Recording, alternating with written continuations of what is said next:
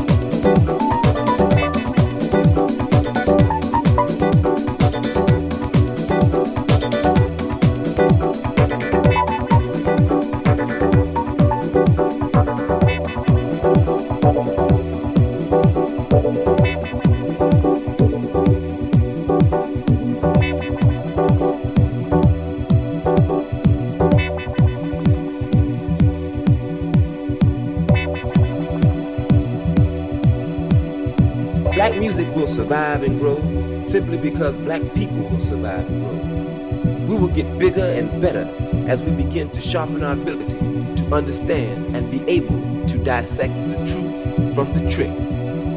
And once this process is intensified, identity, purpose, and direction will be the end results as we move to embrace our new value system, defining those things in our lives which affect our lives the way we choose to.